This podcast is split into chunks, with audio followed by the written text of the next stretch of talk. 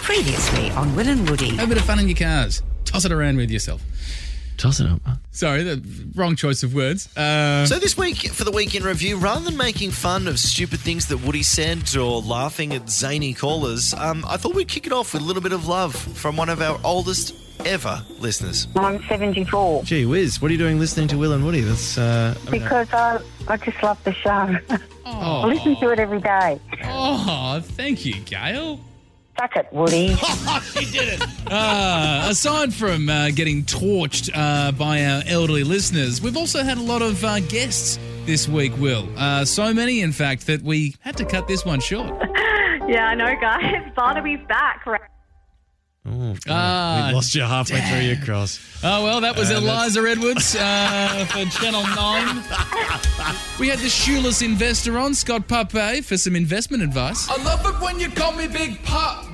Throw your hands in the air if you an investor. And after a quick lesson in how to say his name properly, It's not Pape, it's Pape. We're not in Buenos Aires, mate. we should be. Scott tried to teach you something, Woody. Although, not sure it's going to sink in. No one likes a tight ass, right? Oh, No. You know, you don't want to be that miser that you go mm. Yeah. to the pub with and you go the round. And, then, just they get a suddenly- Negroni while you're all Yeah. getting beer. If you do it well, you fly under the radar, Scott. If you do it well, no one knows. We do know. but we do know.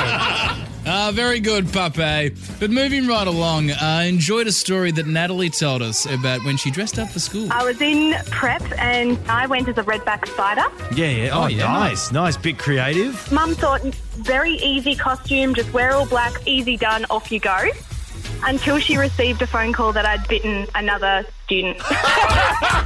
See, I thought that was going to be the best example of kids doing stupid things that I would hear this week, even this month. But then I realised I work with Woody. So I had one of my prep students lick a urinal in the boys' toilet just for fun. God. Lick.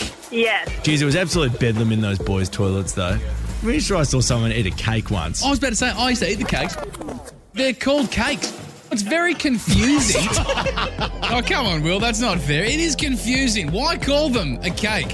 Anyway, to prove my point further, there are dumber kids out there. Have a listen to this. grew up out on a farm and decided it was a good idea to pee on the chicken. The chicken decided it wanted to dump up and peck me right where you can imagine you don't want to get pecked. Gee. And then I got a nickname after that, Little Pecker.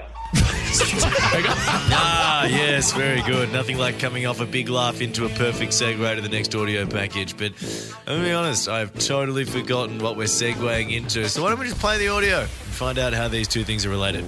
We asked people if they've ever been in the situation where they've had to say, that's not mine. And this particular one from living in a share house really got me going. I've gone in to have a shower, walk out, one of the guys comes running out going, Oh my god, Nat, someone had gone in before me and left the biggest poo in the toilet. I mean, it sounds suspicious. It doesn't Does, it? I it mean- does sound suspicious. Absolutely not, it wasn't me. Hear more of the boys on the Full Show podcast. You know you want to.